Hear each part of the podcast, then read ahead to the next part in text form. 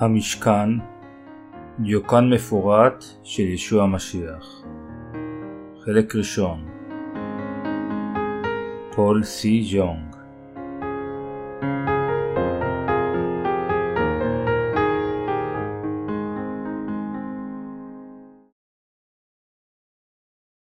דרשה מספר אחת. ישועת החוטאים נראתה במשכן. שמות פרק 27, פסוקים 9-21 ועשית את חצר המשכן, לפאת נגב תימנה, קלעים לחצר שש משזר, מאה באורך אמה לפאה האחת, ועמודיו עשרים, ועדניהם עשרים נחושת, ובי העמודים וחישוקיהם כסף, וכן לפאת צפון באורך, קלעים מאה אורך, ועמודיו עשרים, ועדניהם עשרים נחושת, ובי העמודים וחישוקיהם כסף. ברוחב החצר לפאת ים, קלעים חמישים אמה, עמודיהם עשרה, ואדניהם עשרה. ברוחב החצר, לפאת קדמה מזרחה חמישים אמה, וחמש עשרה אמה קלעים לכתף, עמודיהם שלושה, ואדניהם שלושה. ולכתף השנית, חמש עשרה קלעים, עמודיהם שלושה, ואדניהם שלושה. ולשאר החצר, מסך עשרים אמה, תכלת וארגמן ותולעת שני ושש משזר, מעשה רוקם, עמודיהם ארבעה ואדניהם ארבעה. כל עמודי החצר סביב מחושקים כסף, בביהם כסף, ואדניהם נחושת. אורך החצר מאה באמה, ורוחב חמישים בחמישים, וקומה חמש אמות שש משזר, ואדניהם נחושת. לכל כלי המשכן בכל עבודתו, וכל יתדותיו וכל יתדות החצר נחושת. ואתה תצווה את בני ישראל, ויקחו אליך שמן זית זך כתית למאור, להעלות נר תמיד. באוהל מועד מחוץ לפרוכת, אשר על העדות, יערוך אותו אהרון ובניו, מערב עד בוקר לפני אדוני. חוקת עולם לדורותם, מאת בני ישראל. הגדר של חצר המשכן המלבנית הייתה באורך מאה אמה. בתנ"ך, אמה נקבעה כמידת אורך מהמרפק ועד קצה האצבעות, במידות של היום בערך 45 סנטימטר. כך, מידת אורך הגדר של המשכן הייתה 100 אמה, כלומר בערך 45 מטר, ורוחבה היה 50 אמה, כלומר רוחבה היה בערך 22.5 מטר. זה היה גודלו של הבית, אשר אלוהים שכן בו בין בני ישראל בזמן הברית הישנה. חצרו החיצונית של המשכן הייתה מוקפת גדר. האם יצא לכם לראות דגם של המשכן בתמונה או בציור? באופן כללי, המשכן היה מחולק לחצר ולמשכן בעצמו בית האלוהים. בבית זה של אלוהים היה מבנה קטן בשם מקדש. המקדש היה מכוסה על ידי ארבעה כיסויים שונים, כיסוי ההרוג מחוטי פשתן שזורים, וחוטי תכלת, ארגמן ושני. עוד אחד, מצמר עיזים, אחד מאור אלים הצבוע באדום, וכיסוי של אורות חשים. בצד המזרחי של חצר המשכן היה שער הרוג בחוטי תכלת, ארגמן, שני וחוטי פשתן שזורים. כשנכנסים לתוך השער הזה, היינו רואים את מזבח קורבן העולה ואת הכיור. כשהיינו עוברים את הכיור, היינו רואים את המשכן בעצמו. המשכן היה מחולק לקודש ולקודש הקודשים, היכן שארון העדות של אלוהים נמצא. גדר חצר המשכן נבנתה עם 60 עמודים שעליהם היו תלויים בדי פשתן לבנים. מצד שני, המשכן בעצמו היה בנוי מתשעה עמודים וארבעה לוחות. צריך להיות לנו לפחות מושג כללי על מבנהו החיצוני של המשכן, על מנת להבין מה אלוהים אומר לנו באמצעות תבניתו. אלוהים שכן בתוך המשכן שנבנה מ-48 לוחות. אלוהים הראה את נוכחותו לבני ישראל באמצעות עמוד ענן ביום ועמוד אש בלילה מעל המשכן. בתוך המקדש, היכן שאלוהים בעצמו שכן, תהילת אלוהים מילאה את המקום. בתוך הקודש היה שולחן לחם הפנים, מנורת המאור, מזבח הקטורת, ובתוך קודש הקודשים היה ארון העדות והכפורת. אלה היו מקומות מחוץ לתחום של אנשים רגילים מבני ישראל. רק הכהנים והכהן הגדול יכלו להיכנס למקומות הללו על פי שיטת המשכן. כתוב ואחרי שהוכנו אלה, ככה, באו הכהנים תמיד אל המשכן החיצון, לעבוד שם את עבודתם. ואל המשכן אשר לפנים, ממנו בא שמה הכהן הגדול לבדו, פעם אחת בשנה, לא בבלי דם, אשר יקריב בעד נפשו, ובעד שגגות העם. אל העבריים, פרק 9, פסוקים 6-7.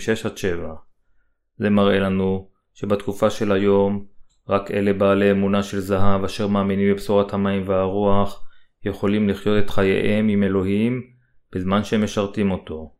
מה משמעותו של הלחם אשר נמצא על שולחן לחם הפנים? משמעותו היא דבר האלוהים. אם כן, מה משמעותו של מזבח הקטורת? הוא מראה לנו על התפילות. בתוך קודש הקודשים היה ארון העדות, והכפורת שעשויה מזהב טהור הושמה מעל הארון. הכרובים משכו את כנפיהם מעל כשהם מכסים את הכפורת עם כנפיהם, וכשהם עומדים אחד מול השני כלפי הכפורת. זו הייתה הכפורת, היכן שחסדו של אלוהים הוא עונק. בתוך ארון העדות היו שתי לוחות הברית, אשר עשרת הדיברות היו חקוקות בהן, מטה הארון וצנצנת של מן. הארון היה מכוסה בכיסוי של זהב, הכפורת, ומעליו הכרובים, אשר הביטו למטה כלפי הכפורת.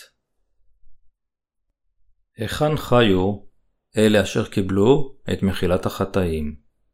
המקום שבו חיו אלה אשר קיבלו את מחילת החטאים היה בתוך המקדש. המקדש נבנה מ-48 קרשים אשר כולם מצופים בזהב. חישבו על זה, כאשר אתם מסתכלים על קיר זהב לא קטן, אלא עשוי מ-48 קרשים, עד כמה מבהיק הוא יזהר. כיוון שפנים המקדש וכל כליו נעשו מזהב טהור, הם זהרו מאוד. מזבח קורבן העולה והכיור בחצר החיצונית של המשכן היו כולם עשויים מנחושת, וגדר החצר הייתה עשויה מעמודים המצופים כסף ופשתן לבן. בניגוד לכך, כל הכלים אשר בתוך המקדש היו עשויים מזהב. המנורה הייתה עשויה מזהב, וכך גם שולחן לחם הפנים. כיוון שכל הכלים של המקדש ושלושת קירותיו היו עשויים מזהב טהור, פנים המקדש תמיד זהר בבוהק ובזוהר של זהב. זה שפנים המקדש זהר בבוהק ובזוהר של הזהב, מראה לנו שהקדושים אשר נושעו, חיים את חייהם היקרים באמונה בתוך קהל האלוהים. הקדושים אשר חיים באמונה בבשורת המים והרוח, הינם כמו הזהב הטהור, אשר נמצא במקדש. החיים שקדושים כאלה חיים בתוך המקדש, הינם חיים מבורכים של שכינה בקהל, של להיות ניזונים מדבר האל, לברכו, להללו, ללכת לפני כיסא הכבוד ולהתכסות בחסדו כל יום, הכל באמצעות הכנסייה. אלה הם חיי אמונה בתוך המקדש. אתם חייבים לקחת ללבכם שרק הצדיקים אשר נגאלו באמצעות בשורת המים והרוח יכולים לחיות חיים אהובים שכאלה בתוך המקדש. אלוהים הפריד בבירור בין החוץ והפנים של המקדש. כפי שלכל בית יש גדר, לחצר המשכן גם הייתה גדר אשר הייתה עשויה מ-60 עמודים המוקפים ביריעות פשתן לבנות התלויות עליה. במזרח החצר היה שער העשוי מחוטי תכלת, ארגמן שני וחוטי פשתן שזורים כדי שכולם יוכלו לראותו, ומידת רוחבו הייתה תשעה מטר. ומידת רוחבו הייתה כתשעה מטר. כשאנו לומדים על המשכן, אנו חייבים להבין בבירור מהי האמונה הבוהקת שאלוהים רוצה מאיתנו, איזה סוג של אמונה היא אמונה של ישועה, ובאמצעות החומרים אשר השתמשו בהם למשכן, כיצד אדוננו הושיע אותנו. כדי ללמוד מהי האמונה הזהובה והבוהקת אשר הייתה בתוך המשכן, אנו חייבים קודם להסתכל בדקדקנות על הכיור, מזבח קורבן העולה, על הגדר אשר נמצאה בחצר החיצונית של המשכן, ועל כל החומרים שבאמצעותם הם נעשו. על ידי שנעשה כך, אנו יכולים לגלות עם איזו אמונה אנו יכולים להיכנס לתוך המקדש, הזוהר והבוהק מזהב. מה היה בחצר החיצונית של המשכן? היה הכיור או מזבח קורבן העולה. החצר הייתה מוקפת ב-60 עמודים, ועל עמודים אלה היו תלויים בדי פשתן אשר שימשו כגדר החצר. העמודים של גדר זו היו עשויים מעצי שיטה אשר לבד מחוסנם היו גם מאוד קלים. העמודים אשר היו עשויים מעצים אלה היו בגובה של 2.25 מטר, וכך זה היה בלתי אפשרי לרוב האנשים אשר גובהם רגיל להציץ אל תוך המשכן מחוץ לגדר החצר החיצונית. אם משהו היה מונח שם בכוונה תחילה כדי לעלות עליו, קרוב לוודאי שהאדם יכל לראות את החצר, אך ללא עזרה שכזו, היה בלתי אפשרי להציץ לבפנים. זה מראה לנו שבאמצעות מאמצינו העצמיים אשר הם מאמצי אנוש, לעולם לא נוכל להיכנס למלכות האלוהים. בקצה התחתית של עמודי האס של החצר החיצונית היו אדני נחושת, אשר על ראשם היה כותרת כסף. כיוון שהעמודים לא יכלו לעמוד בעצמם, חישוקי כסף לפתו בצורה יציבה את העמודים המחוברים אחד לשני. וכדי לתמוך את העמודים בצורה יציבה בכיוונים מנוגדים, ו"ו הכסף, אשר נמצאו על מכסה העמודים, נקשרו ליתודות הנחושת עם מיתריהם. שמות, פרק 35, פסוק 18 מה היו החומרים אשר השתמשו בהם בשביל שער חצר המשכן? החומרים אשר השתמשו בהם בשביל שער החצר של המשכן היו חוטי תכלת, ארגמן, שני וחוטי פשתן שזורים. כובע השער היה 2.25 מטר, ורוחבו היה בערך 9 מטר. מחיצתו הייתה ערוגה מחוטי תכלת, ארגמן שני וחוטי פשתן שזורים, והייתה תלויה על ארבעה עמודים. כך, כל פעם שמישהו רצה להיכנס לחצר המשכן, הוא היה יכול למצוא את הפתח בקלות. החומרים של חוטי התכלת, הארגמן, השני וחוטי הפשתן השזורים מראים שאלוהים יושיע אותנו מכל חטאינו באמצעות ארבעת פעולותיו של בנו ישוע. כל שישים העמודים ובדי הפשתן של גדר חצר המשכן גם מראים בצורה ברורה באיזו שיטה אלוהים יושיע אתכם ואותי מחטאינו באמצעות בנו ישוע. במילים אחרות, באמצעות שער החצר החיצונית, אלוהים מגלה לנו את סוד הישועה בצורה ברורה. הבה נעיין שוב בחומרים אשר השתמשו בהם לשער החצר של המשכן, חוטי תכלת, ארגמן, שני וחוטי פשתן שזורים. ארבעת החוטים האלה הם בבירור חשובים בשבילנו כדי שנוכל להיוושע על ידי האמונה בישוע. אם החומרים הללו לא היו חשובים, התנ"ך לא היה כותב אותם כה בפירוט. כל החומרים אשר השתמשו בהם לשער חצר המשכן היו נחוצים לחלוטין לאלוהים כדי להושיע אתכם ואותי. בכל אופן, העובדה שהשער היה ארוג מחוטי תכלת, ארגמן, שני וחוטי פשתן שזורים היא בעלת חשיבות עליונה לאלוהים בהושעת החוטאים, כיוון שארבעת חוטאים אלה היו הגילוי הממשי לגאולתו המושלמת של אלוהים. כך אלוהים החליט.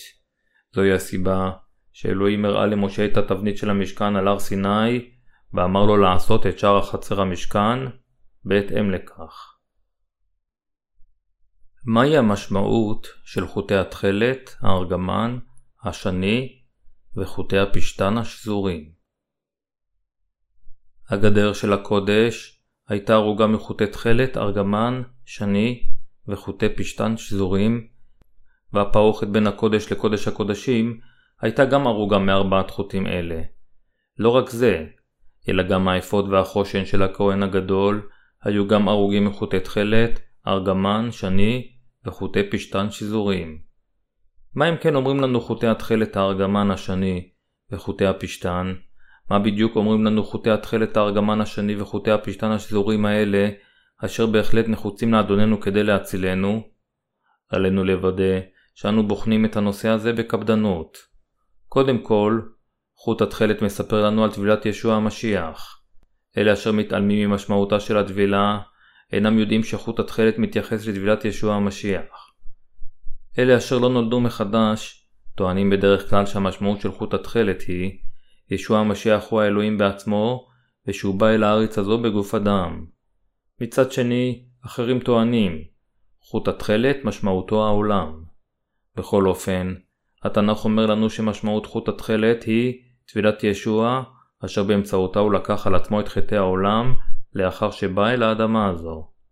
כתבי הקודש מראים לנו בצורה ברורה שחוט התכלת נוגע למי הטבילה אשר ישוע קיבל מיוחנן המטביל.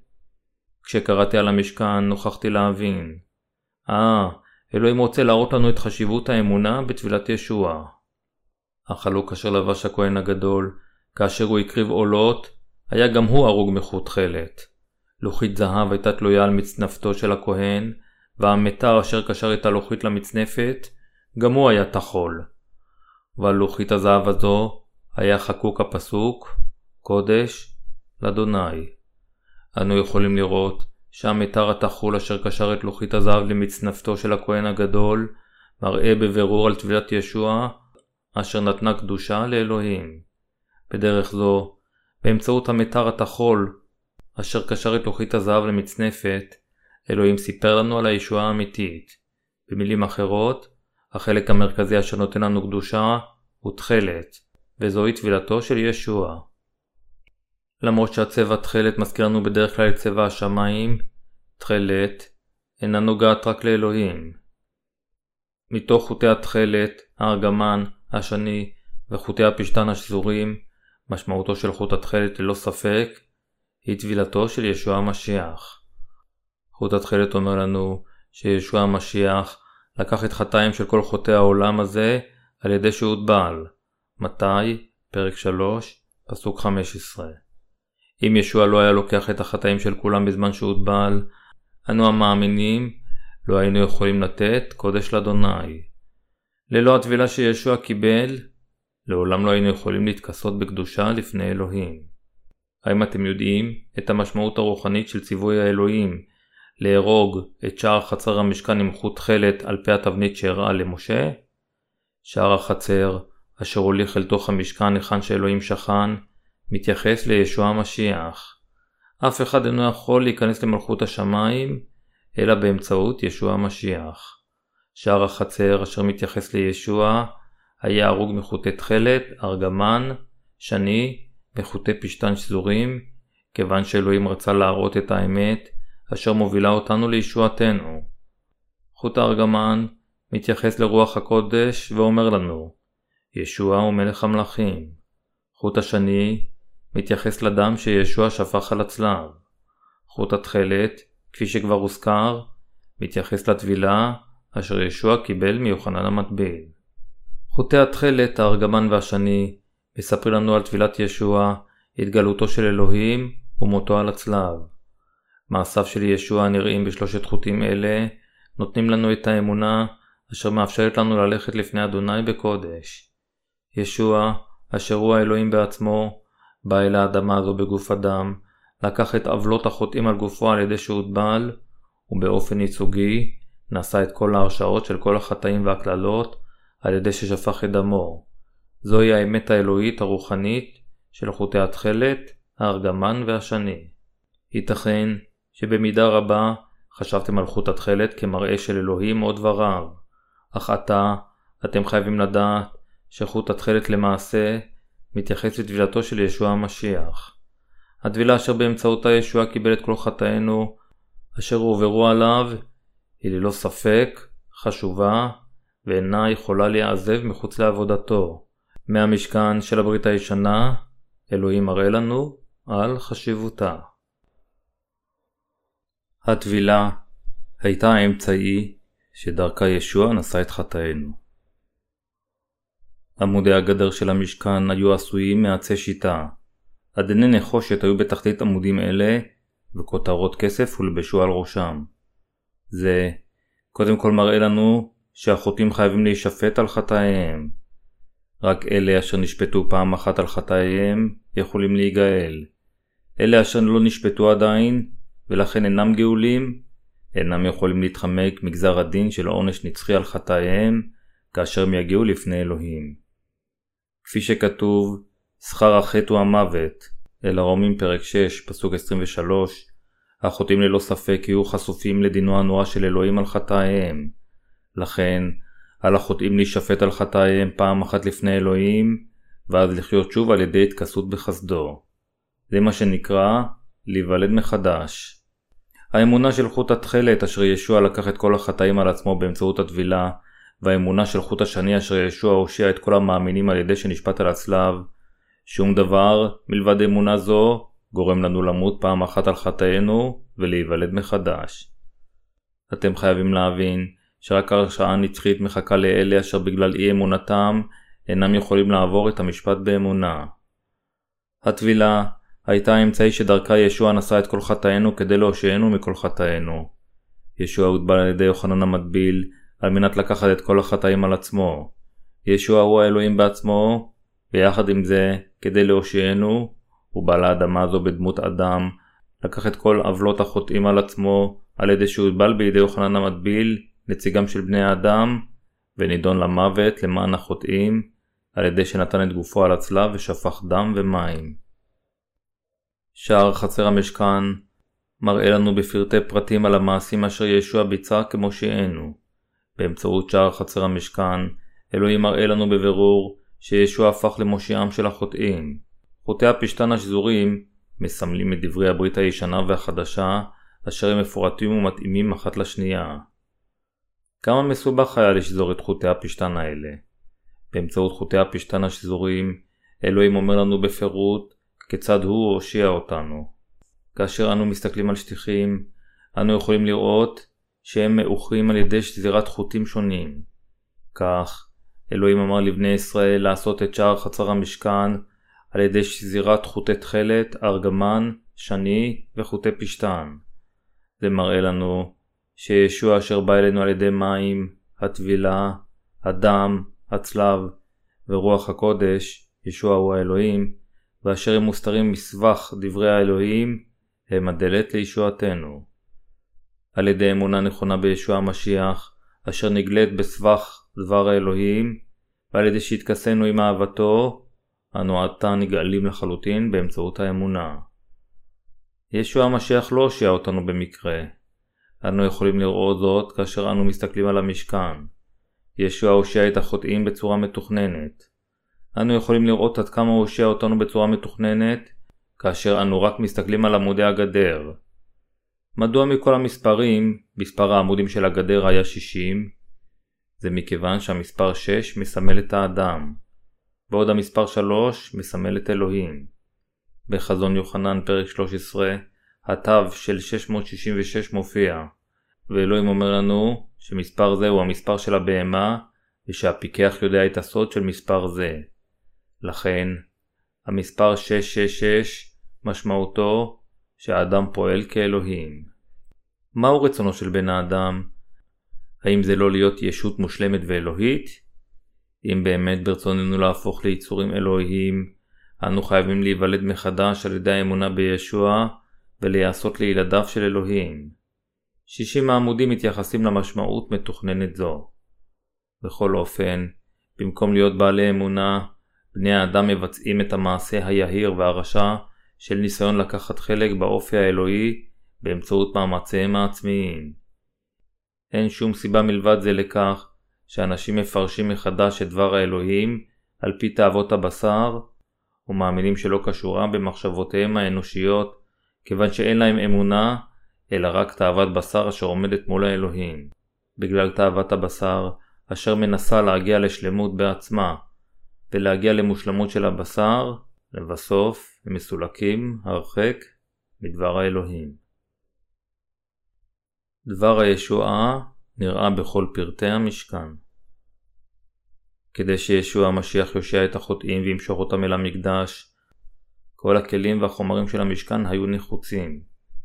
מזבח קורבן העולה היה הכרחי, הכיור היה נחוץ, והעמודים, אדני הנחושת, כותרות הכסף, הבבים וחישוקי הכסף, כולם היו נחוצים. כל הדברים האלה היו הכלים אשר נמצאו מחוץ למקדש, וכל חומריהם היו נחוצים כדי להפוך חוטא לצדיק. כל הדברים הללו היו נחוצים כדי לאפשר לחוטא להיכנס ולחיות במלכותו של אלוהים, אך החשוב ביותר מתוכם היה חוט התכלת, טבילת ישוע. בחוטי התכלת הארגמן והשני השתמשו כדי לעשות את שער חצר המשכן. חוטים אלה מצביעים על שלושת הפעולות של ישוע הנחוצות לנו כאשר אנו מאמינים באלוהים. ראשית, ישוע בא אל האדמה הזאת ולקח את כל החטאים על עצמו עם טבילתו. שנית, ישוע הוא האלוהים, הרוח. ושלישית, ישוע מת על הצלב כדי לשאת את ההרשעה על כל החטאים אשר הוא קיבל על עצמו באמצעות יוחנן בנהר הירדן. זהו הסדר הנכון של אמונה נכונה, אשר נחוצה לחוטאים כדי להיוושע ולהפוך לצדיקים. כאשר אנו קוראים את התנ"ך, אנו יכולים להבין עד כמה מורכב אדוננו. אנו יכולים לגלות בבירור שהאחד אשר הושיע אותנו בצורה כה מעובדת, חוט אחר חוט כמו חוטי פשתן שזוריים, הוא לא אחר מאשר אלוהים בעצמו. יתר על כן, אלוהים גרם לבני ישראל לבנות את שער חצר המשכן שאורכו היה תשעה מטר, על ידי הריגת חוטי תכלת, ארגמן ושני, על חוטי פשתן שזורים. כך, אלוהים וידע שכל מי שמסתכל על המשכן, אפילו ממרחק, יוכל להבחין בשער חצר המשכן. תליית בדי הפשתן הלבנים על עמודי החצר של המשכן מראים את קדושתו של אלוהים. כך, אנו יכולים להבין שחוטאים אינם יכולים להעז להתקרב למשכן, ושהם יכולים להיכנס לתוך החצר, רק כאשר הם נושעו על ידי האמונה בפעולותיו של ישוע נראות בחוטי התכלת, הארגמן והשני, אשר שזורים בשער חצר המשכן. בדרך זו, אלוהים אפשר לחוטאים לדעת שישוע המשיח מחק את כל חטאיהם והושיע אותם באמצעות המים, הדם ורוח הקודש. לא רק זה, אלא כל החומרים של כל הפריטים אשר עשו את המשכן, כולל השער של חצרו, גם מראים את הדבר המורכב הנחוץ לאלוהים, כדי להפוך חוטאים לצדיקים. כיוון שאלוהים אמר לבני ישראל לעשות את שער חצר המשכן גדול מספיק כדי שכולם ימצאו אותו, וכיוון ששער זה נעשה על ידי שזירה מסובכת של חוטי תכלת ארגמן ותולעת שני על חוטי פשתן, אלוהים אפשר לכולם להבין בבירור את חשיבות הדבר אשר יכול להפוך את החוטאים לצדיקים. שער חצר המשכן מראה לנו שאלוהים הושיע אותנו לחלוטין מחטאים, אותנו, אשר היינו כעצי שיטה, באמצעות חוט התכלת, טבילת ישוע, חוט השני, אדם על הצלב, וחוט הארגמן, ישוע הוא האלוהים. אלוהים קבע שרק אלה אשר מאמינים בבירור בזה, יכולים להיכנס למקדש, ביתו של אלוהים. ישוע המשיח אומר לנו אלוהים אומר לנו לחיות חיי אמונה זהובים, בוהקים וזוהרים. אנו חייבים לשטוף את כל חטאינו באמצעות טבילת ישוע וללכת לפני ישוע. זוהי הסיבה לכך שאלוהים בעצמו הראה את תבנית המשכן למשה, בנה אותו באמצעות משה, וגרם לבני ישראל לקבל את מחילת החטאים באמצעות ייסוד המשכן הזה. אבל נסכן את האמונה אשר לוקחת אותנו דרך חצר המשכן אל המקדש. דרך חצר המשכן, דרך חצר המשכן, אלוהים ממשיך לדבר איתנו על אמונתנו באמת, שישוע הושיע אותנו באמצעות המים, הדם ורוח הקודש. האמונה בשער החצר, אשר היה הרוג בחוטי תכלת, ארגמן ושני, בהנחת הידיים של הכהן הגדול על שא הקורבן, ובשפיכת הדם של שא זה, והאמונה אשר הכהן הגדול שטף את ידיו ורגליו בכיור. כל הדברים הללו, כל הדברים הללו, מאפשרים לנו לדעת שרק אמונתנו בבשורת המים והרוח היא אמונה של זהב טהור, אשר מאפשרת לנו להיכנס למקדש ולחיות שם בתהילה. באמצעות המשכן, אלוהים הרשה לכולנו לקבל את חסד הישועה ואת ברכותיו. באמצעות המשכן, אנו יכולים לדעת את הברכות אשר אלוהים העניק לנו. אנו יכולים להבין ולהאמין בחסד הישועה, אשר מאפשר לנו ללכת לפני כס מלכות החסד של אלוהים, ולהיוושע אחת ולתמיד. האם אתם יכולים להבין את זה? באמצעות המשכן אנו יכולים לראות באיזו צורה משוכללת אדוננו הושיע אתכם ואותי, באיזו צורה מורכבת הוא תכנן את ישועתנו, ואיך הוא הוציא אותה לפועל על ידי התוכנית והפך אותנו החוטאים לצדיקים. האם האמנתם מתישהו בישוע רק באופן מעורפל? האם האמנתם שמשמעותו היחידה של צבע התכלת היא השמיים? האם הייתם מודעים לאמונה של צבעי הארגמן והשני, שישוע המשיח, מלך המלכים, בא לאדמה הזו והושיע אותנו על הצלב, והאמנתם בהתאם לכך? אם כן, עתה הוא הזמן למצוא את האמונה האמיתית. אני מקווה שכולכם תדעו על טבילתו של ישוע, האמונה של צבע התכלת, ועל ידי כך תבינו ותאמינו בחסדה האינסופי של הישועה, אשר אלוהים נתן לכם. אלוהים לא הושיע אותנו רק באמצעות הדם ורוח הקודש. מדוע? כיוון שאלוהים מדבר איתנו בבירור על צבעי התכלת, ארגמן והשני, ובאמצעות שלושת החוטים האלה, הוא אומר לנו בדיוק כיצד ישוע הושיע אותנו. באמצעות המשכן, אלוהינו מראה לנו את עבודת הגאולה של ישוע לפרטיה. לאחר שציווה באמצעות משה לבנות את המשכן, באמצעות משכן זה, אלוהים הבטיח שהוא יושיע אותנו בדרך זו. כפי שהובטח, ישוע המשיח בא בדמות אדם ולקח את חטאינו על עצמו על ידי שהוטבל במים, תכלת של נהר הירדן. באמצעות טבילתו, ישוע למעשה הושיע את החוטאים מכל החטאים. לפיכך, כמה מורכבת, כמה נכונה ומדויקת, וכמה בטוחה ישועתנו. כאשר אנו נכנסים לקודש, אנו יכולים לראות את מנורת המאור, שולחן לחם הפניים ומזבח הקטורת. לפני שנכנסים לקודש הקודשים, יוצא לנו לחיות לזמן מה במקום הקדוש הזה, אשר זוהר בבוהק של זהב, ולהיות ניזונים מלחמו של הדבר לשביעות רצון ליבנו. עד כמה מבורך הדבר הזה. לפני שנכנסים למלכותו של אלוהים, אנו חיים בקהלו כאנשים אשר נושעו לחלוטין על ידי שנולדו מחדש באמצעות בשורת המים והרוח. קהל האלוהים אשר נותן לנו את לחם החיים הוא הקודש. בקודש, אשר הוא נשיאתו של אלוהים, הייתה מנורת המאור, שולחן לחם הפנים ומזבח הקטורת. מנורת המאור עם ירחה וקנה וגביעיה וכפתוריה ופרחיה נעשתה במקשה אחת על ידי הלמות פטיש מכיכר כסף טהור. מנורת המאור, אשר נעשתה על ידי הלמות פטיש מכיכר זהב טהור, מראה לנו בדרך זו שהצדיקים חייבים להתאחד עם קהל האלוהים. על שולחן לחם הפנים היה לחם ללא שאור, המסמל את הלחם של דבר אלוהים הטהור, אשר הוא משוחרר מהרשע והלימוד המלוכלך של העולם. מקדש אלוהים הוא קהל האלוהים, המלמד את דבר האלוהים הטהור, אשר הוא ללא שאור, וחי באמונה טהורה, מבלי לעשות עוול לפני אלוהים. לפני הפרוכת של קודש הקודשים, נמצא מזבח הקטורת. מזבח הקטורת היה היכן שניתנו התפילות לאלוהים. באמצעות הכלים במקדש, אלוהים אומר לנו שכאשר אנו הולכים לפניו, חייב להיות לנו איחוד, אמונה בדבריו הטהורים ותפילות. רק הצדיקים יכולים להתפלל, כיוון שאלוהים מאזין רק לתפילות הצדיקים. ישעיהו, פרק 59, פסוקים 1-2, איגרת יעקב, פרק 5, פסוק 16.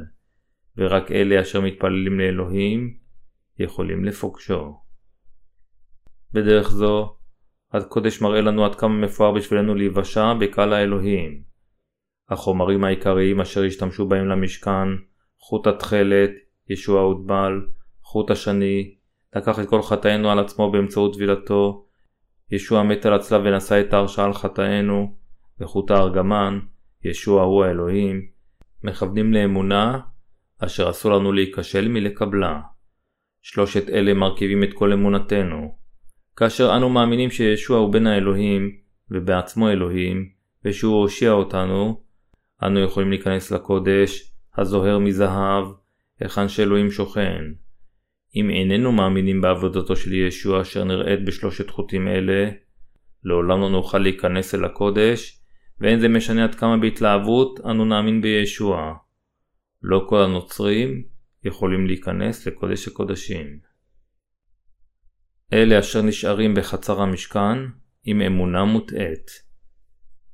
כיום, ישנם הרבה נוצרים אשר אינם מסוגלים להיכנס לקודש, אפילו שהם מתיימרים להאמין. במילים אחרות, ישנם הרבה אנשים אשר מנסים להיוושע עם אמונתם העיוורת.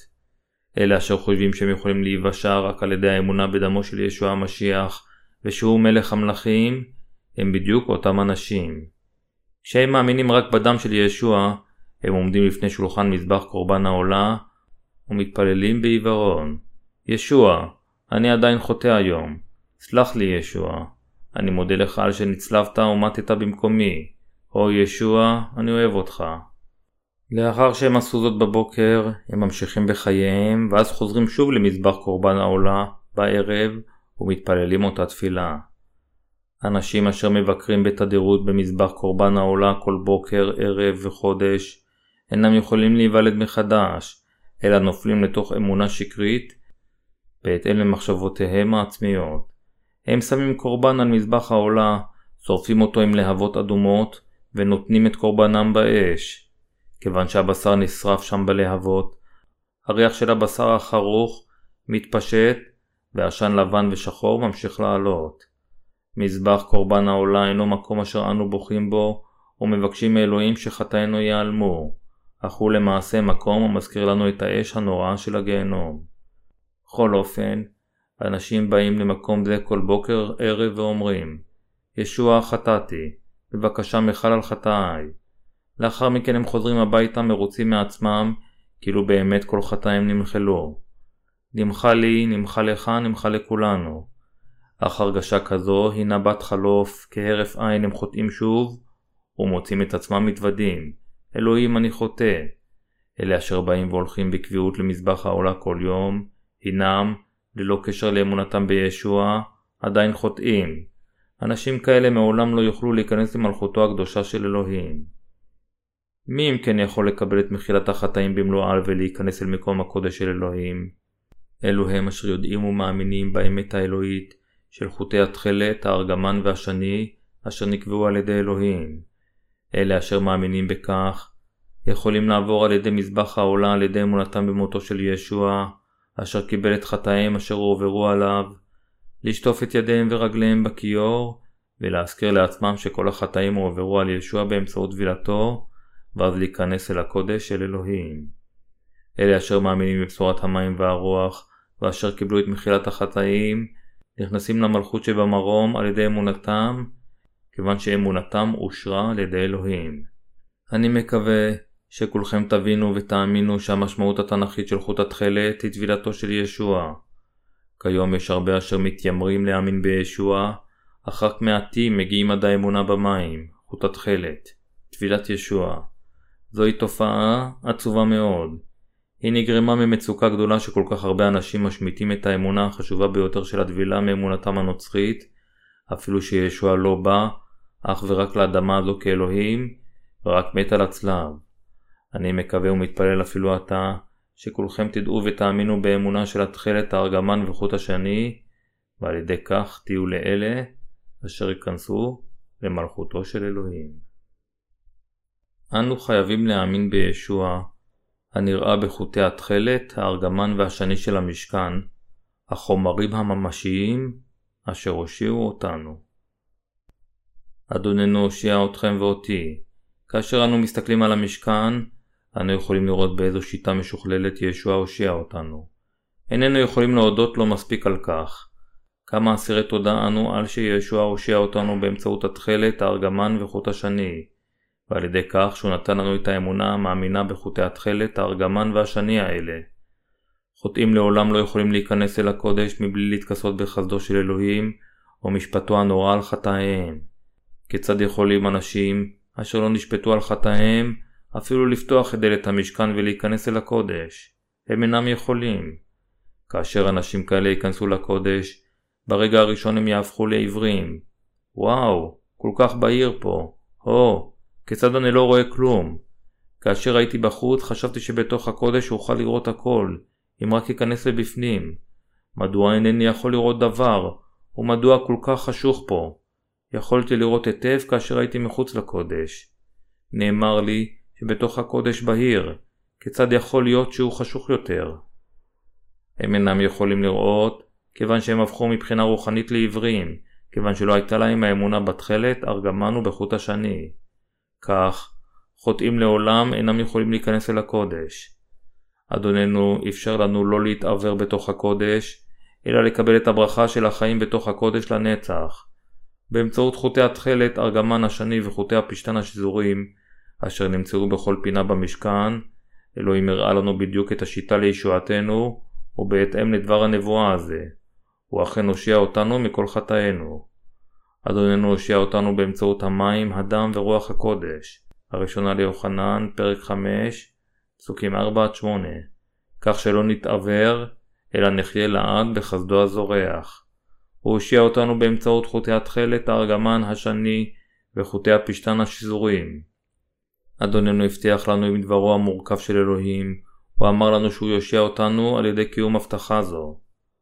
האם אתם מאמינים שאתה ואני נושענו באמצעות עבודתו המורכבת של ישוע, אשר נראית בחוטי התכלת הארגמן השני וחוטי הפשתן השזורים? כן. האם נושענו באקראי? לא. איננו יכולים להיוושע מבלי להאמין בחוטי התכלת הארגמן והשני. חוט התכלת אינו נוגע לאלוהים, הוא נוגע לטבילתו של ישוע, אשר באמצעותה הוא לקח את כל החטאים של כל חוטאי העולם בנהר הירדן.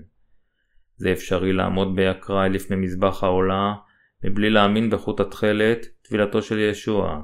אנשים יכולים אף להגיע עד הכיור הנמצא ליד מזבח קורבן העולה, אך הם אינם יכולים להיכנס אל הקודש, היכן שאלוהים שוכן. אלה אשר יכולים לפתוח את דלת המשכן ולהיכנס אל הקודש, הם רק ילדי האלוהים, אשר קיבלו את מחילת החטאים במלואה, על ידי האמונה בבשורת המים והרוח. אך החוטא, לא משנה מי, אינו יכול אף פעם להיכנס אל הקודש. אם כן, עד היכן עלינו להגיע כדי להשיג את ישועתנו? אנו נושעים לא כאשר אנו רק נכנסים למשכן, אלא כאשר אנו נכנסים אל הקודש, היכן שאלוהים נמצא.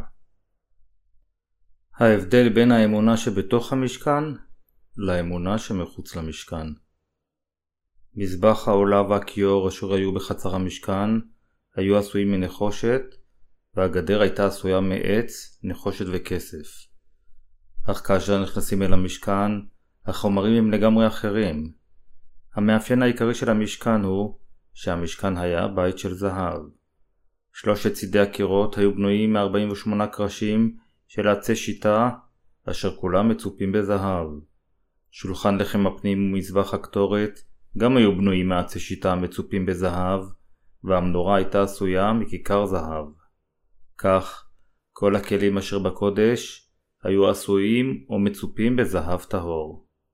מצד שני, ממה היו עשויים האדנים אשר מתחת לקרשים? הם היו עשויים מכסף. בעוד שאדני עמודי הגדר של חצר המשכן היו עשויים מנחושת, אדניהם של קרשי המשכן היו עשויים מכסף. ובעוד שעמודי הגדר של חצר המשכן היו עשויים מעץ, קרשי המשכן היו עשויים מעצי שיטה מצופי זהב. אך אדני חמשת העמודים של שער המשכן היו עשויים נחושת. למרות שאדני קרשי המשכן היו עשויים מכסף, אדני עמודי שער המשכן היו עשויים מנחושת. מה המשמעות של זה? המשמעות של זה היא שכל מי אשר בא אל המקום אשר אלוהים נוכח בו, חייב להישפט על חטאיו. כיצד אם כן אנו יכולים להגיע לאלוהים כאשר נשפטנו למוות? אם נמות, לא נוכל להיות מסוגלים לבוא לפני אלוהים. באמצעות הנחושת אשר השתמשו בה ליד העמודים של דלת המשכן, אלוהים אומר לנו שלמרות שהיה עלינו להישפט על חטאינו, ישוע לקח את חטאינו על עצמו באמצעות טבילתו, והורשע על חטאים אלה במקומנו.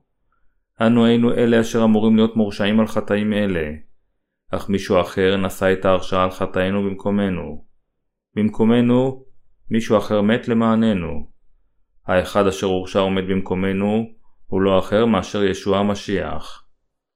האמונה אשר נראית על ידי חוט התכלת, הינה האמונה אשר מאמינה שישוע המשיח קיבל את כל החטאים אשר הועברו עליו באמצעות טבילתו, ומחה לנו על כל חטאינו. כיוון שאלוהים לקח את חייו של ישוע המשיח בגלל ההרשעה על כל חטאינו, אשר הועברו עליו באמצעות טבילתו, ועל ידי כך פתר את כל חטאינו, איננו עומדים יותר בפני איזושהי הרשעה על חטאינו. האמונה אשר נראית בחוט השני היא האמונה בדם ישוע אשר נשפך על הצלב. אמונה זו מאמינה שישוע המשיח נשא את ההרשעה על חטאינו אשר אנו היינו צריכים לעמוד בפניה. רק אלה אשר העבירו את כל חטאיהם על ישוע באמצעות האמונה בטבילתו ואשר נשפטו על כל חטאיהם על ידי האמונה בדם שישוע שפך על הצלב עם עוד גופו בגלל כל החטאים הללו, יכולים להיכנס אל הקודש. זוהי הסיבה לכך שאדני העמודים של דלת המשכן היו עשויים נחושת. כך, עלינו להאמין בדמו של ישוע אשר לקח את כל חטאינו על עצמו באמצעות טבילתו והורשע במקומנו. אלוהים קבע שרק אלה אשר משוכנעים בעובדה שישוע המשיח אשר הושיע אותנו הוא האלוהים בעצמו, חוט הארגמן, בטבילת ישוע, חוט התכלת, ובאמת אשר ישוע הורשע על חטאיהם במקומם חוט השני, יוכלו להיכנס אל הקודש. אלוהים הרשע רק לאלה אשר נשפטו פעם אחת על חטאיהם על ידי האמונה בישוע, ואשר מאמינים שישוע הושיע אותם מכל חטאיהם, להיכנס אל הקודש. אדני העמודים של דלת המשכן היו יצוקים בנחושת. לאדני הנחושת יש משמעות רוחנית שאלוהים הרשה לחוטאים אשר נולדו כצאצאיו של אדם להיכנס אל הקודש, היכן שהוא שוכן רק כאשר הם, ולא משנה מי הם, מאמינים בחוט התכלת, תפילת ישוע, חוט השני, משפטו הייצוגי של ישוע במקום החוטאים, וחוט הארגמן. ישוע הוא האלוהים בעצמו. העובדה שחמשת אדני העמודים של דלת המשכן היו מנחושת, מראה לנו את בשורת האלוהים כפי שהיא כתובה באל הרומים, פרק 6, פסוק 23. כי שכר החטא הוא המוות, ומתנת חסד אלוהים היא חיי העולם, במשיח ישוע אדוננו. ישוע מחל על כל חטאינו עם המים, הדם והרוח. אל לנו להתעלם, אלא להאמין בדבר ובאלוהים. אמונה בישוע אין משמעותו שאתם נושעים ללא תנאי. אף ביקור בכנסייתכם אין משמעותו שהנכם נולדים מחדש ללא תנאי. אדוננו אומר לנו ביוחנן פרק 3 שרק אלה אשר נולדו מחדש מהמים יכולים לראות ולהיכנס למלכותו של אלוהים.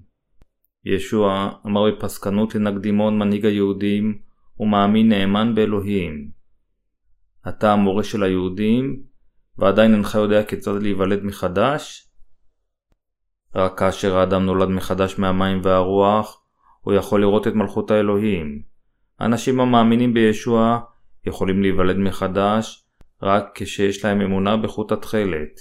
ישוע לקח את כל חטאינו על עצמו ברגע שהוטבל, וחוט השני, ישוע מת על חטאינו, וחוט הארגמן. ישוע הוא המושיע ובנו של האלוהים.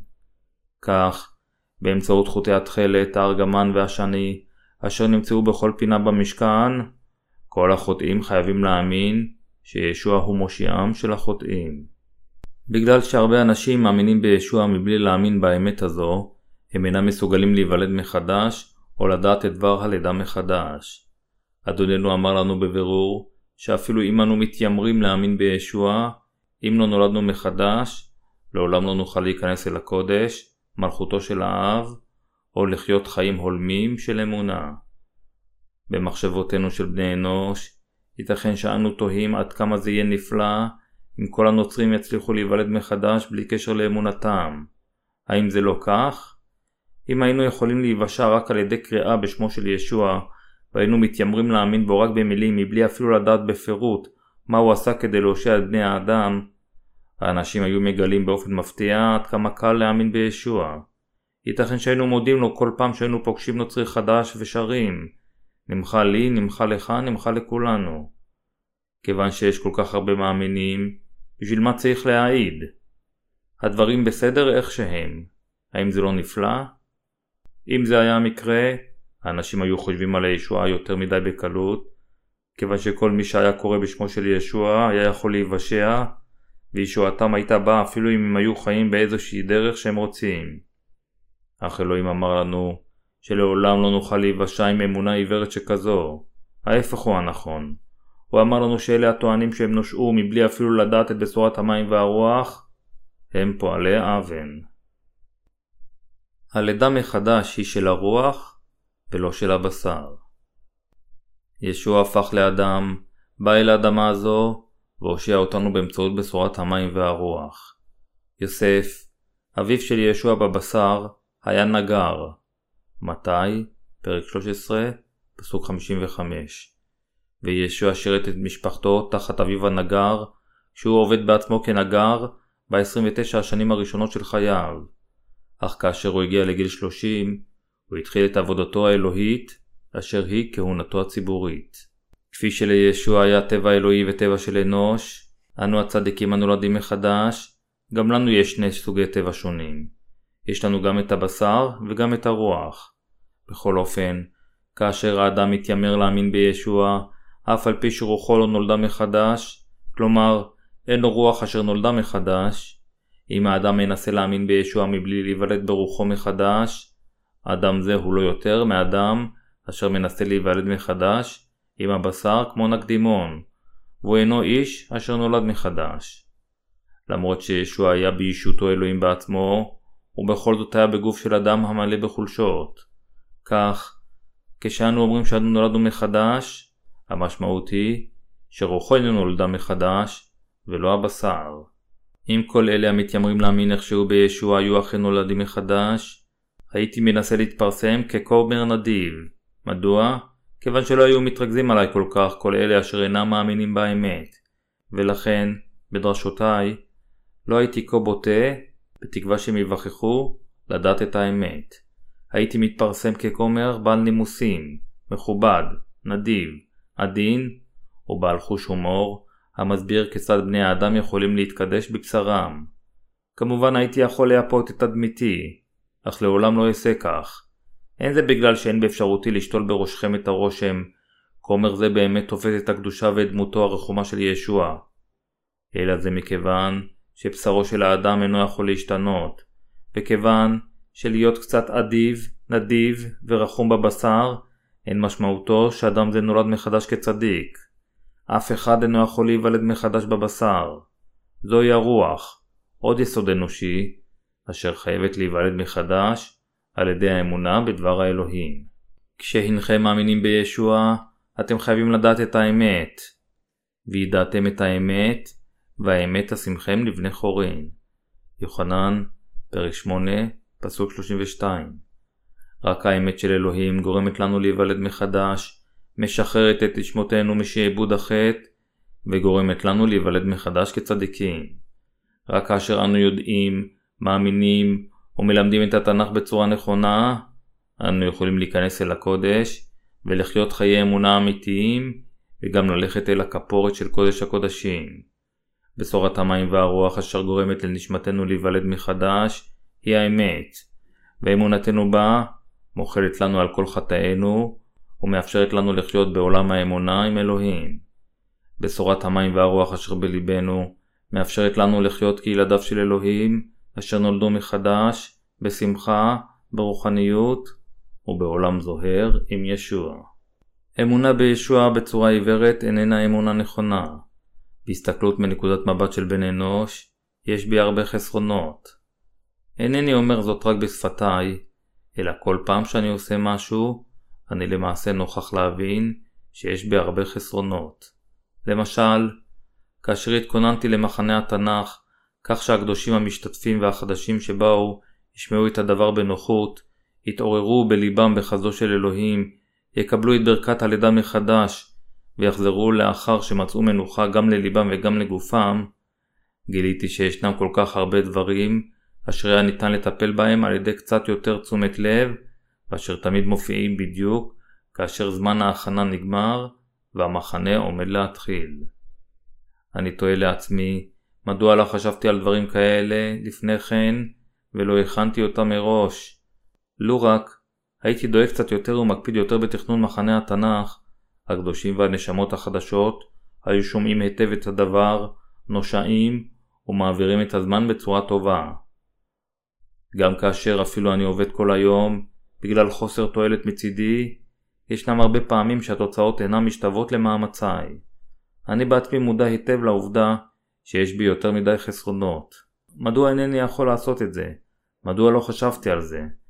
כל מה שהיה עליי לעשות היה קצת לשים לב יותר, ועדיין, מדוע אינני יכול לעשות זאת? כאשר אני משרת את הבשורה, אני מבין לעיתים קרובות את חסרונותיי. אז הכרתי את עצמי והתוודעתי. זה מה שאני. כך אני לא מושלם. אינני אומר זאת רק עם שפתיי ואינני מעמיד פני עניו, אך אני לאמיתו של דבר, אחד אשר אינו יכול לקשור את הקצוות, אפילו בעניינים קטנים בצורה הולמת, אלא לטפל בהם באקראי.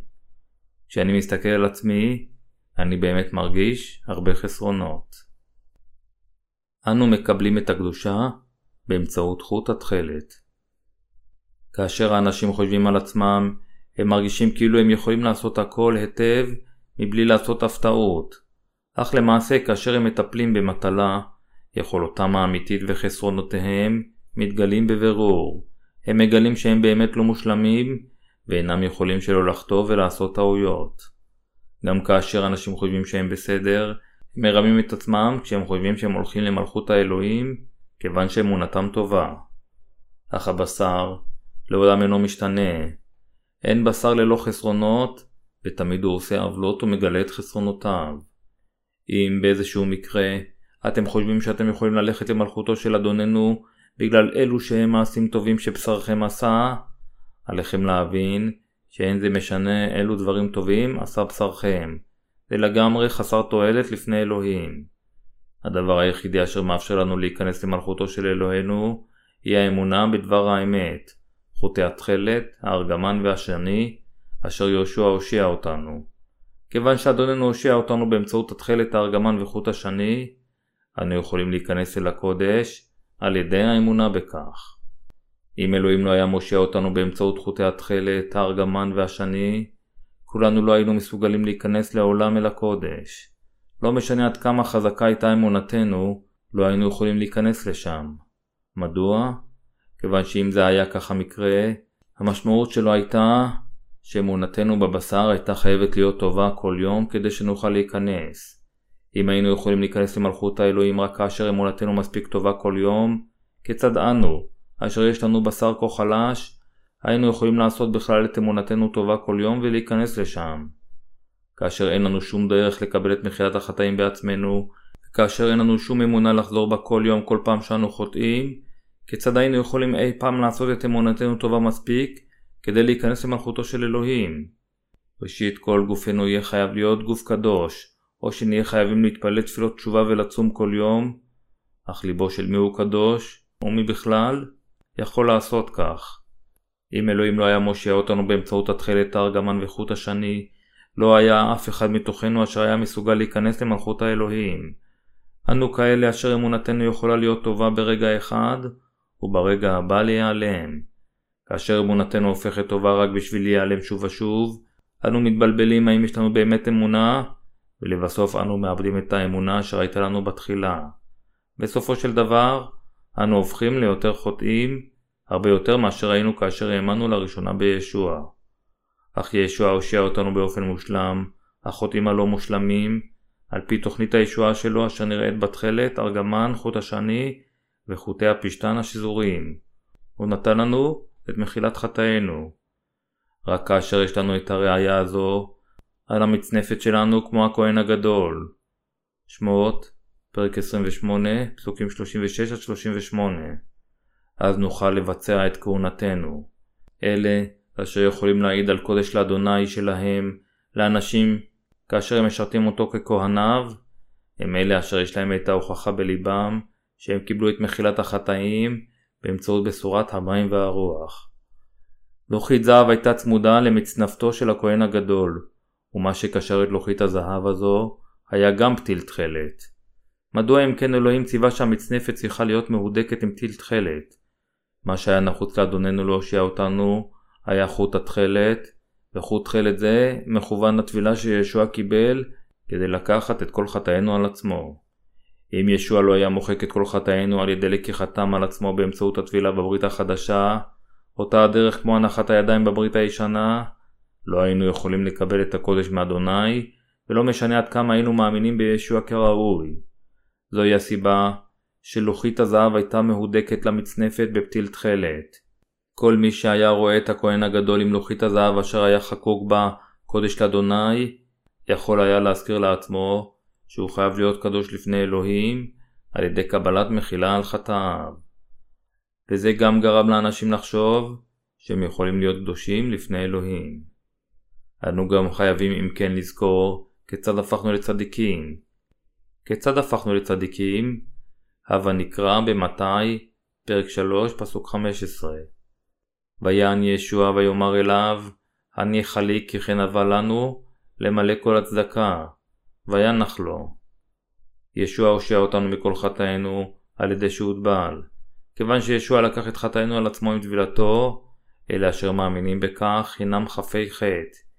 אם ישוע לא היה מוטבל, כיצד היינו יכולים אפילו להעיז ולהגיד שאנו חפי חטא? האם קיבלתם את מחילת החטאים רק על ידי וידוי שהנכם מאמינים במותו של ישוע על הצלב עם דמעות אמיתיות בעיניכם?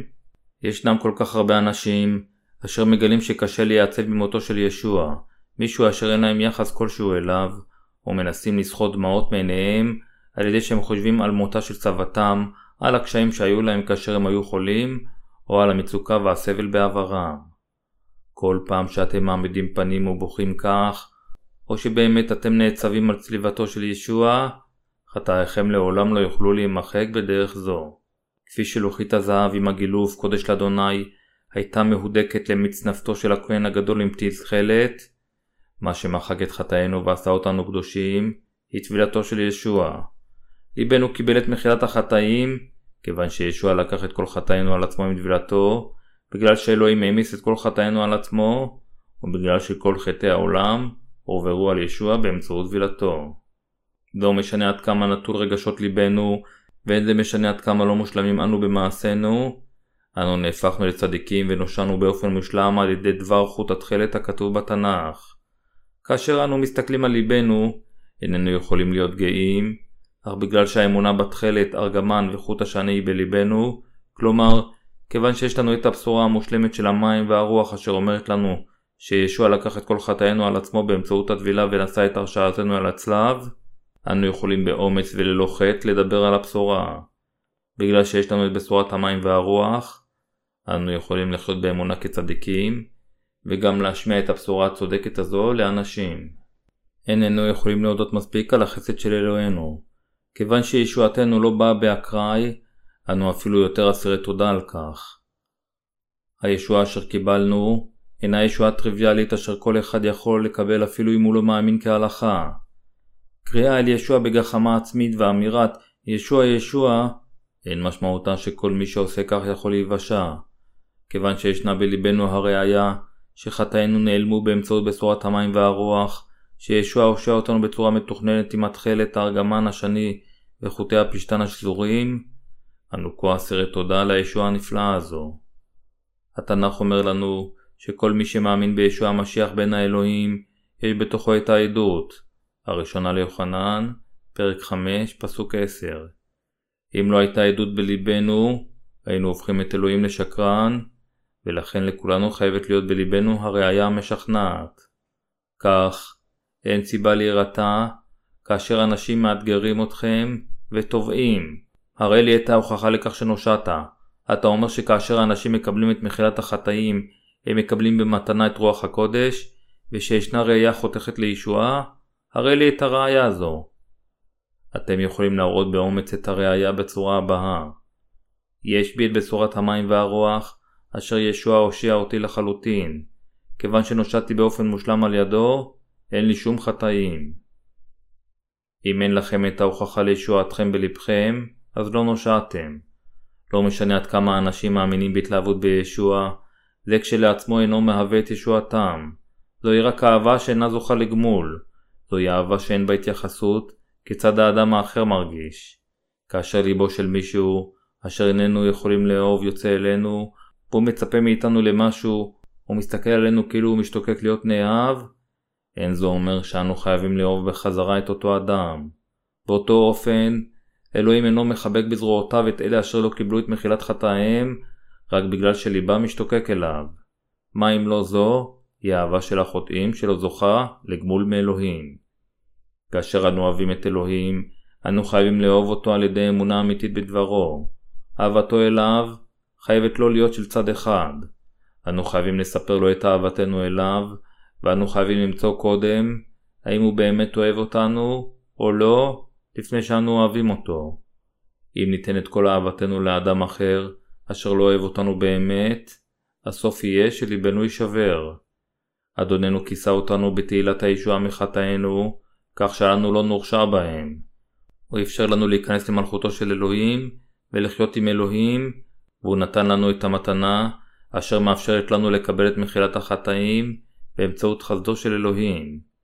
ישועת אלוהים הביאה לנו מספר עצום של ברכות רוחניות של גן עדן. במילים אחרות, ישועה זו, היחידה במינה שאלוהים נתן לנו, אישרה לנו לקבל את כל הברכות ממנו. הישועה אשר ישוע בעצמו הביא לנו. אדוננו הושיע אותנו באמצעות התכלת, הארגמן וחוט השני. הוא נתן לנו ישועה העשויה משלושה חוטים שונים. ישועה זו של התכלת, הארגמן וחוט השני, היא מה אם לא מתנת הישועה אשר ניתנה על ידי אלוהים. מתנה זו של הישועה היא אשר מאפשרת לנו להיכנס ולחיות בתוך הקודש. בשורת המים והרוח הפכה אתכם ואותי לצדיקים. היא מאפשרת לנו לבוא אל הכנסייה ולחיות חיי טוהר. והיא גם מאפשרת לנו להיות ניזונים מדבר אלוהים הרוחני ולקבל את חסדו. היא גם מאפשרת לנו ללכת לפני כס המלכות של חסד אלוהים ולהתפלל, ועל ידי כך לקבל את האמונה אשר בעזרתה אנו יכולים לקחת את חסדו השופע של אלוהים אשר הוא הוענק לנו כשלנו. רק בעזרת ישועתנו, אלוהים עשה את הברכה הנפלאה הזו שלנו. זוהי הסיבה שהישועה היא כה יקרת ערך. ישוע אמר לנו לבנות את בית אמונתנו על הסלע. מתי? פרק 7, פסוק 24. סלע זה הוא לא אחר מישועתנו הבאה באמצעות בשורת המים והרוח. כך, אנו כולנו חייבים לחיות את חיי האמונה שלנו על ידי שניוושע. נהפוך לצדיקים על ידי שניוושע, נשמח בחיי נצח על ידי שניוושע, וניכנס לגן עדן על ידי שניוושע. סוף זמנו של העולם מתקרב אלינו. לכן, בתקופה זו, לאנשים יש אפילו יותר הרבה סיבות כדי להיוושע על ידי הדבר המדויק. ישנם אנשים האומרים שהאדום יכול להיוושע על ידי שיאמין בערך בישוע, מבלי להכיר את האמונה של התכלת הארגמן וחוט השני, ואין צורך לדבר על חיי האמונה, כיוון שמספיק להיוושע בדרך זו. בכל זאת, הסיבה שאני אומר זאת שוב ושוב, היא כיוון שרק אלה אשר קיבלו את מחילת החטאים בליבם, יכולים לחיות את חייהם באמונה שאלוהים אישר. כיוון שליבו של קדוש, אשר קיבל את מחילת החטאים, הוא בית מקדש היכן שרוח הקודש שוכנת, הוא חייב לחיות את חייו באמונה, על מנת לא לזהם את קדושתו. הצדיקים חיים את חייהם בממד שונה לגמרי מדרך חיי החוטאים. מנקודת מבטו של אלוהים, הדרך שהחוטאים חיים היא מתחת לתקן שלו. חייהם מלאים רק בצביעות. הם מתאמצים לחיות על פי התורה. הם קבעו תקנים משלהם, כיצד עליהם ללכת, כיצד עליהם לחיות את חייהם, כיצד עליהם לדבר, וכיצד עליהם לצחוק. אך זה רחוק במידה ניכרת מחיי האמונה אשר הצדיקים חיים. אלוהים אומר לצדיקים בפרוטרוט ואהבת את אדוני אלוהיך בכל לבבך ובכל מאודיך ואהבת לרעך כמוך. זהו סגנון החיים אשר אלוהים נתן לצדיקים. זה הולם אותנו הצדיקים לחיות את חיינו שאנו אוהבים את אלוהינו בכל ליבנו וממלאים את רצונו בכל מאודנו ובכל כוחנו. כדי להציל את שכנינו, עלינו להשקיע הרבה בעבודתו. אלו הם חיי הנוצרים. אם אנו נשאר בדרגה שאנו חושבים שכל מה שחשוב הוא שלא נחטא, לא נוכל לנהל את חיי האמונה של נוצרים הנולדים מחדש. לפני שנולדתי מחדש, ניהלתי חיי אמונה של לגליסט בזרם פרסביטריאני קונסרבטיבי, ולכן ניסיתי לחיות את חיי התורה ביסודיות. בימים אלה, האנשים כבר לא נוהגים לעשות כך. כיוון שניהלתי את חיי האמונה שלי לפני הרבה זמן, השתדלתי מאוד לקיים את התורה בחיי היומיום שלי. צייתתי כל כך ביסודיות לתורה, כך שמעולם לא עבדתי ביום האלוהים, כפי שהתורה ציוותה שצריך לזכור ולשמור את יום השבת קדוש, עד שאפילו לא נכנסתי למכונית ביום ראשון. אם היה נדרש ממישהו לחיות כפי שאני חייתי, אף אחד לא היה יכול לחיות חיים לגליסטים שכאלה. כך היו חיי הלגליסטים לפני שנולדתי מחדש. בכל אופן, לא משנה עד כמה בצדקנות העברתי את חיי הדתיים, לא היה להם שום קשר עם רצונו של אלוהים, ולא הייתה בהם שום תועלת. מאזינים, האם יש לכם את אמונת התכלת הארגמן וחוט השני? כיוון שישועתו של ישוע מוכלת בשלושת חוטים אלו, אנו יכולים על ידי אמונתנו להיכנס אל הקודש. ישועתנו התבצעה כמעט לפני אלפיים שנה. ישוע המשיח עוד אפילו לפני שנוכחנו להכירו, לקח כבר את כל חטאינו על עצמו, על ידי שהוטבל, ונשא את הרשעתנו, על ידי שמת, על הצלב. הישועה מחטאים מתחילה מישוע המשיח. כאשר אלה אשר לא נולדו מחדש נכנסים למשכן, הם אינם נכנסים דרך שער חצרו, אלא מטפסים על הגדר באופן לא חוקי. הם אומרים, מדוע חוט הפשתן של הגדר כה לבן? זה כה מעיק, היו צריכים לצבוע אותו עם קצת אדום וכחול. זה מה שנהוג בימים אלה, אך הגדר הזו היא פשוט יותר מדי לבנה, היא בולטת יותר מדי, ומדוע היא כה גבוהה? היא יותר מ-2.25 מטר, הגובה שלי אפילו לא מגיע ל-2 מטר. כיצד אני אמור להיכנס פנימה כאשר הגדר כה גבוהה? ובכן, אני יכול לטפס עליה עם סולם. אנשים כאלה מנסים להיכנס עם מעשיהם הטובים. הם מטפסים על גדר חצר המשכן עם מנחתם, מעשיהם נדיבי הלב ואורך רוחם. הם קופצים מהגדר ואומרים, בכל מקרה, בטוח שאני אוכל לקפוץ למטה 2.25 מטר. אז הם מטפסים לתוך חצר המשכן, הם מסתכלים ורואים את מזבח העולה. אז הם מסירים את עיניהם מהמזבח ומסתכלים לעבר הקודש, והדבר הראשון שהם רואים זה את הכיור המונח לפניו. גובה עמודי גדר חצר המשכן הוא 2.25 מטר, אך גובה העמודים והמחיצה של דלת הקודש, היכן שאלוהים שוכן, הוא 4.5 מטר. אנשים יכלו להיכנס למשכן כרצונם אם הייתה להם מספיק נחישות, אך אפילו אם הם קפצו מעל 2.5 מטר של גובה הגדר לתוך חצר המשכן, כאשר הם ינסו להיכנס להיכן שאלוהים שוכן, הם ייתקלו בעמודים בגובה של 4.5 מטר ובמחיצת הדלת של הקודש. אנשים יכולים בעזרת מאמציהם לקפוץ מעל 2.5 מטר, אך הם אינם יכולים לקפוץ מעל 4.5 מטר אשר נקבעו על ידי אלוהים. זהו גבול יכולתם. המשמעות של זה היא שכאשר האמנו בתחילה בישוע, יכולנו להאמין בו כדת גריידה.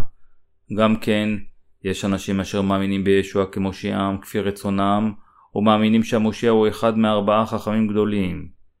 בלי קשר לאיך שאנשים מאמינים, הם יכולים להאמין בכל מה שהם בוחרים, אך הם לא יכולים להיוולד מחדש באמת באמצעות אמונה שכזו.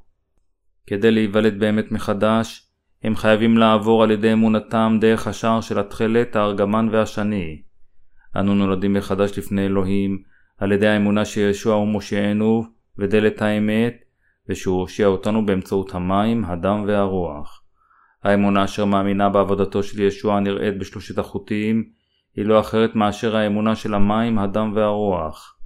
האנשים חופשים להאמין במשהו אחר, אך בהחלט אין שום הוכחה חיובית לכך שהם יבשעו והתברכו במידה עצומה על ידי אמונה שכזו. רק עם אמונתנו בבשורת המים והרוח, אנו יכולים לקבל את אישורו של אלוהים ואת חסדו הגדול ולהתברך בישועתו. המטרה של אמונה זו בבשורת המים והרוח היא לכסותנו בחסדו של אלוהים. האם אתם מחשיבים את המשכן כחצר מלבנית עם בית העומד בתוכו ותו לא? זה לא ייתן איזושהי תועלת לאמונתכם. המשכן מספר לנו על האמונה בשלמותה, ואנו חייבים לדעת מהי האמונה הזו. מבלי להכיר את המשכן בצורה טובה, ייתכן שתחשבו שגובה המשכן הוא בערך גובה הגדר, 2.25 מטר, אך זה לא המקרה. אפילו אם לא היינו נכנסים לחצר, אלא מסתכלים על המשכן ממרחק, היינו יכולים לראות שהמשכן גבוה כפליים מהגדר. למרות שלא היינו מסוגלים לראות את חלקו התחתון של המשכן, היינו עדיין רואים בבירור את דלתו, וזה בא להגיד לנו שהמשכן מתנשא גבוה יותר מהגדר של חצרו. אלה אשר קיבלו את מחילת חטאיהם על ידי האמונה בישוע, ועל ידי כך נכנסו דרך שער חצר המשכן, חייבים לאשר את נכונות אמונתם במזבח העולה ובכיור, ואז להיכנס אל הקודש. כדי להיכנס אל הקודש, חייבת להיות הקרבה עצמית ללא הפסק. הכלים בתוך הקודש חייבים להיות מיוחדים משאר הכלים אשר נמצאים מחוץ לקודש. האם אתם יודעים מה השטן הכי שונא? הוא שונא את התחום אשר נמתח בין הפנים והחוץ של הקודש. כיוון שאלוהים פועל בין אלה אשר מחלקים את החוץ והפנים של הקודש, השטן שונא שקו כזה נמתח, ומנסה למנוע מאנשים מלמתוח קו כזה. אך זכרו זאת, אלוהים עובד בבירור בין האנשים אשר תוחמים את קו האמונה הזה.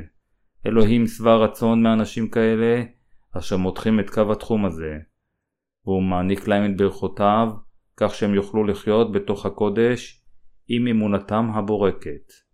האמינו שכל הכלים בחצר החיצונית של המשכן וכל החומרים אשר השתמשו בהם היו מתוכננים ומסודרים מראש על ידי אלוהים, כך שאנשים יוכלו לקבל את מחילת חטאיהם, וכאשר תיכנסו אל הקודש על ידי האמונה בכך, אלוהים יעניק לכם אף ברכות וחסד גדול.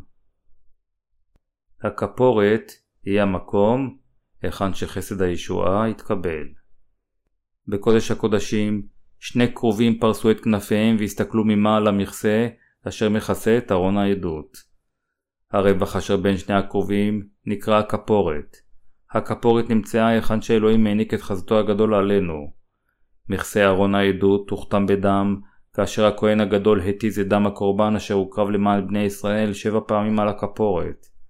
כך אלוהים ירד אל הכפורת, והעניק את חסדו על בני ישראל.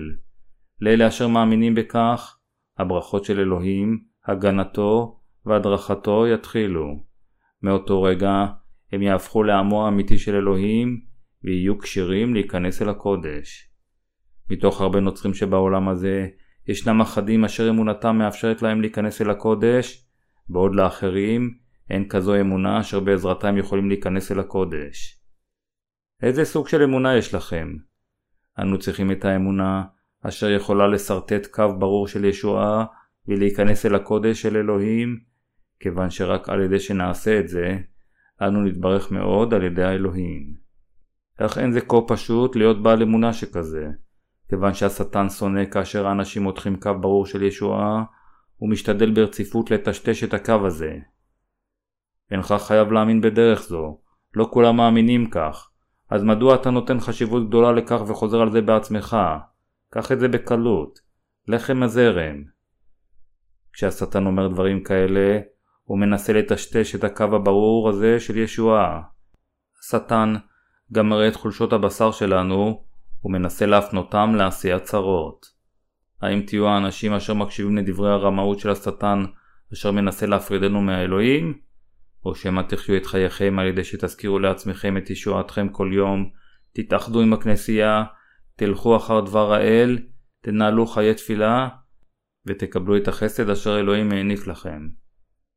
למעשה, אלה אשר קיבלו את מחילת החטאים, אוהבים להזכיר לעצמם על ישועתם.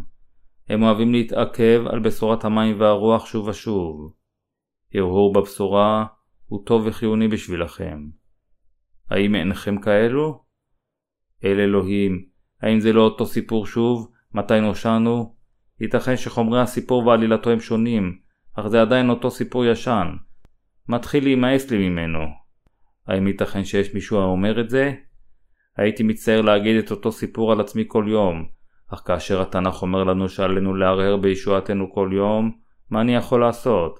כאשר גם הברית החדשה וגם הברית הישנה מספרות לנו על בשורת המים והרוח, כמה עוול זה לפני אלוהים, כאשר אנשים אחרים למעשה מטיפים משהו אחר מזה. כל דברי התנ"ך מדברים על בשורת המים והרוח, ישועה, חיי אמונה, אמונה, חיי רוח, מאבק בשטן, גן עדן, תהילה, חסד, ברכות, תחיית המתים, חיי נצח, תקווה ורוח הקודש. כל מושגי המפתח הללו של הקדושים נגלים בבשורה האמיתית הזו.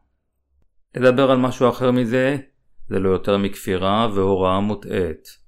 מה שנראה דומה, אך תוכנה שונה, היא ההודעה השקרית. בשורות הנראות דומות מבחוץ, אך מבפנים הן שונות מבשורת המים והרוח, הן בשורות מזויפות ותו לא. כמה נפלא שקהל האלוהים מפיץ את דברו של אלוהים כל יום, ולא את דבריה המוטעים של דת כוזבת. זוהי ברכה שאנו מאוחדים מקהל האל, מאזינים ומאמינים בדבר אלוהים הטהור. על ידי לימוד תמידי של בשורת המים והרוח, קהל האלוהים מאפשר לקדושים לחשוב על חסדו של אלוהים כל יום, להתפלל אליו, לכבדו, ולחיות חיים אשר אינם רודפים אחרי הרשע. האם אינכם שמחים ששמעתם שוב והאמנתם בדבר האמת, אשר מאפשר לכם לקבל את מחילת החטאים? גם אני מאוד שמח. אם הייתי נאלץ ללמד משהו אחר מבשורת המים והרוח, הייתי סובל מאוד. אם הייתי נאלץ להפיץ לא את דבר הישועה, אלא לימוד אחר מעשה ידי אדם, הייתי רוצה להימלט. כמובן, זה לא בגלל שאין לי משהו אחר לדבר עליו. יש כל כך הרבה נושאים הומניים אחרים שאני יכול לדבר עליהם. אך בשביל אלה מאיתנו אשר נולדו מחדש, הם כולם לא נחוצים, והם לא יותר מלימוד קלוקל. רק בשורה זו של המים והרוח, אשר באמצעות ישוע, אלוהים בעצמו הושיע אותנו, היא דבר אלוהים יקר הערך אשר שומרת על מתיקותה, אפילו אם אנו לא עשים אותה שוב ושוב. ישנם כל כך הרבה סיפורים אחרים שיכולתי להגיד לכם, אך אני הכי אוהב כאשר אני מדבר על בשורת המים והרוח אשר הושיע אותנו. אז רוחי מתרוממת. אני הכי שמח כאשר אני מדבר על הישועה הזו, כיוון שאני יכול להעלות זיכרונות ישנים, להזכיר לעצמי כיצד ישוע הושיע אותי, להודות לו פעם נוספת, ולהיות ניזון פעם נוספת מלחם הישועה. אני בטוח שגם אתם נהנים הכי הרבה כאשר אתם שומעים את דבר הישועה. ייתכן שתתלוננו שזה אותו סיפור כל יום, אך עמוק בפנים אתם תחשבו. עתה, כששמעתי את זה שוב, זה אפילו מהנה יותר. בהתחלה זה לא היה כה נפלא, אך כשהמשכתי לשמוע את זה, אני יכול לראות שאין סיפור אחר ששווה להקשיב לו יותר מהסיפור הזה. חשבתי שהסיפור של היום יהיה משהו מיוחד, אך מסקנתי היא שזה אותו סיפור, אך אני עדיין שמח. אני בטוח שכך לבכם מרגיש. אחים ואחיות, מה שאני משמיע כאן זה את דברו של ישוע. המטיפים חייבים להטיף את דבר ישוע, להטיף את מה שישוע עשה למעננו, ולהפיץ את האמת של המים והרוח באמצעות דברי הכתוב, זהו הדבר אשר קל האלוהים אמור לעשות. עתה, אנו מנהלים את חיי האמונה שלנו בקל האלוהים, נכנסים אל הקודש, מוארים מתחת למנורת המאור עם שבעת הקנים אשר עשויה ממקשה אחד של כיכר זהב, אוכלים לחם בבית של זהב טהור, מתפללים במזבח הקטורת, הולכים אל מקדש האלוהים, עובדים אותו, וחיים בבית זה של זהב. אלה הם חיי האמונה שלנו. אתם ואני מנהלים עתה את חיי האמונה אשר ניתנו על ידי אלוהים. קבלת מחילת החטאים ולחיות חיי אמונה הם חיים בתוך בית של זהב של אלוהים. ואף אם יכלה בנו האדם החיצון, הנה האדם הפנימי יתחדש יום יום. השנית אל הקורניתיים, פרק 4, פסוק 16. אם אמונתנו בתכלת, ארגמן, חוט השני וחוטי הפשתן השזורים הנראים במשכן, נשמתנו חיה בבית האלוהים, הזוהר בזהב. אני מודה לאלוהים לעד, על שהושיע אותנו מהרשעה ומכל חטאינו. הללויה.